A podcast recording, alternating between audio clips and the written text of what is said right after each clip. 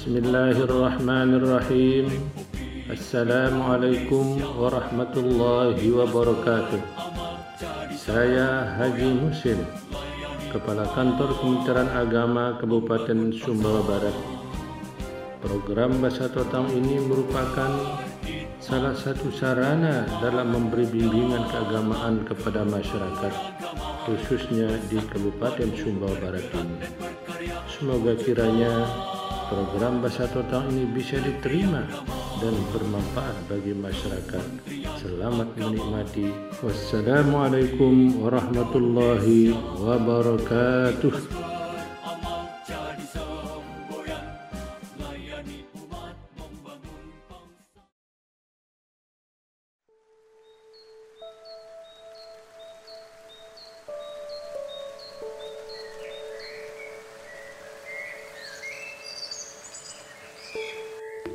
Bismillahirrahmanirrahim. Assalamualaikum warahmatullahi wabarakatuh. Sahabat beriman di mana pun berada Kehidupan ini tidak terlepas dari cobaan dan ujian. Tidak ada seorang pun yang terlahir ke dunia ini Tanpa mengalami ujian sedikit pun. Seorang yang kaya dan berharta Allah uji dengan kekayaan dan hartanya. Apakah ia bersyukur ataupun kufur Seorang yang hidup dalam keadaan kurang, maka tidak diragukan lagi.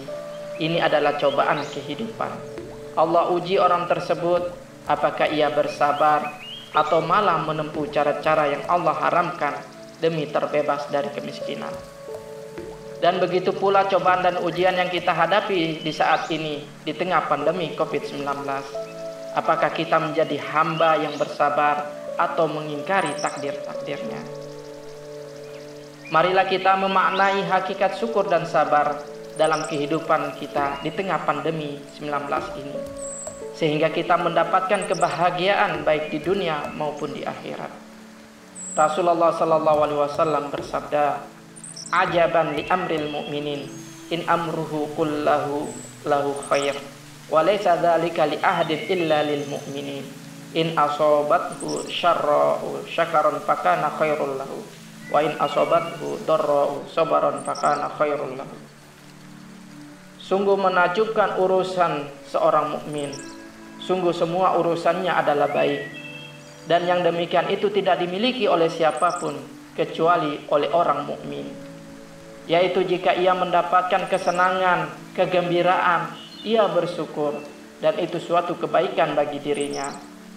Dan jika ia mendapat ujian dan cobaan, ia bersabar dan itu pun suatu kebaikan dan kebahagiaan bagi dirinya. Dalam kehidupan ini kita tidak terlepas dari sikap syukur dan sabar. Nabi mencontohkan kepada kita untuk selalu bersyukur karena syukur merupakan sifat mulia para nabi dan nabi kita Muhammad SAW adalah contoh paripurna seorang hamba Beliau selalu mensyukuri apa pun yang diberikan Allah kepadanya. Tidak pernah sekalipun Rasulullah Sallallahu Alaihi Wasallam mengeluh pemberian Allah. Apa pun situasi dan kondisi yang menimpa dirinya. Bahkan dikisahkan saking tekun dan kusunya menunaikan sholat malam. Kedua telapak kaki Rasulullah sampai pecah-pecah. Berkatalah istri beliau Aisyah radhiyallahu anha. Mengapa engkau melakukan itu semua wahai Rasulullah? Padahal Allah telah mengampuni dosa-dosamu yang telah lalu dan yang akan datang. Maka Nabi mengatakan, Afala akunu abdan syakura. Tidak pantaskah aku menjadi hamba Allah yang bersyukur? Imam Ibnu Qudama mengatakan tiga cara kita untuk mensyukuri nikmat-nikmatnya. Yang pertama syukur dengan hati. Kita bersyukur dengan hati adalah keinginan untuk selalu berbuat kebaikan. Kita meyakini segala sesuatu rezeki kenikmatan itu datang dari Allah Subhanahu wa taala.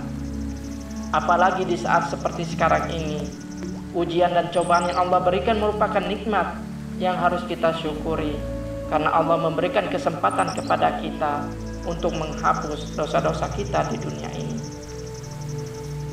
Rasulullah Shallallahu Alaihi Wasallam bersabda, setiap kesulitan, penyakit, kerisauan, kesedihan, aniaya dan bencana yang menimpa seorang muslim.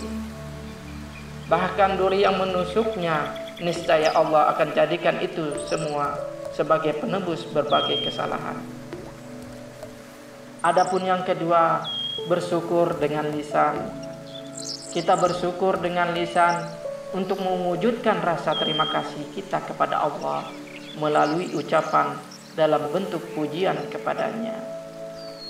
Dan adapun yang ketiga, kita bersyukur dengan perbuatan. Bersyukur dengan perbuatan adalah mempergunakan nikmat Allah menurut kehendak Allah yang memberikan nikmat itu sendiri.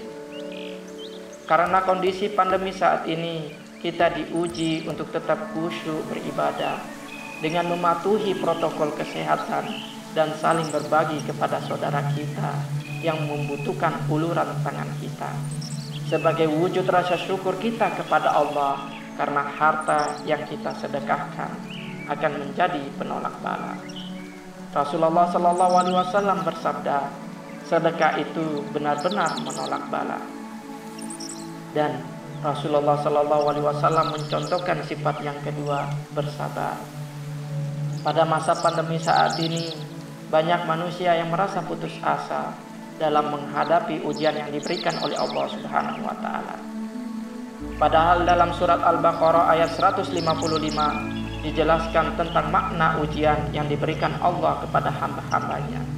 Allah Subhanahu wa taala berfirman yang artinya dan kami pasti akan menguji kamu dengan sedikit ketakutan, kelaparan, kekurangan harta, jiwa dan buah-buahan dan sampaikanlah kabar gembira kepada orang-orang yang bersabar.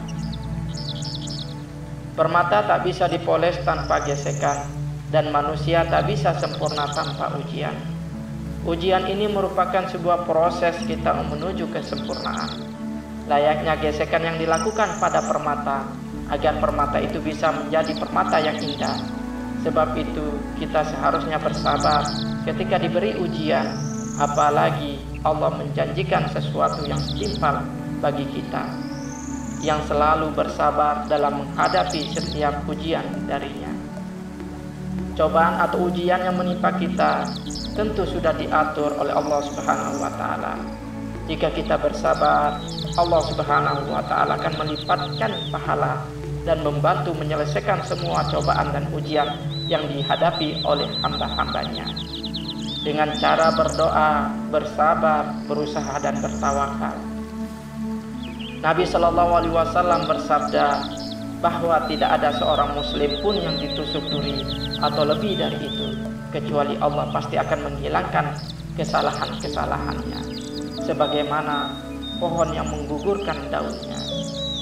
Hadis yang diriwayatkan oleh Imam Bukhari. Jika ujian saat ini meliputi hauf, ketakutan, akan tertular penyakit, ketakutan akan menurunnya ekonomi, ketakutan akan menghilangnya nyawa. Selain itu kita akan merasakan waj'u atau kelaparan. Banyak dari kita kehilangan pekerjaan dan kekurangan harta juga jiwa. Ujian Allah ini tidak lain adalah bentuk tanda kasih sayang Allah dalam membentuk manusia yang tangguh dan muslim yang memiliki kualitas iman yang tinggi. Dan di akhir ayat tadi Allah memberikan kabar gembira bagi mereka yang bersabar dalam menghadapi ujiannya.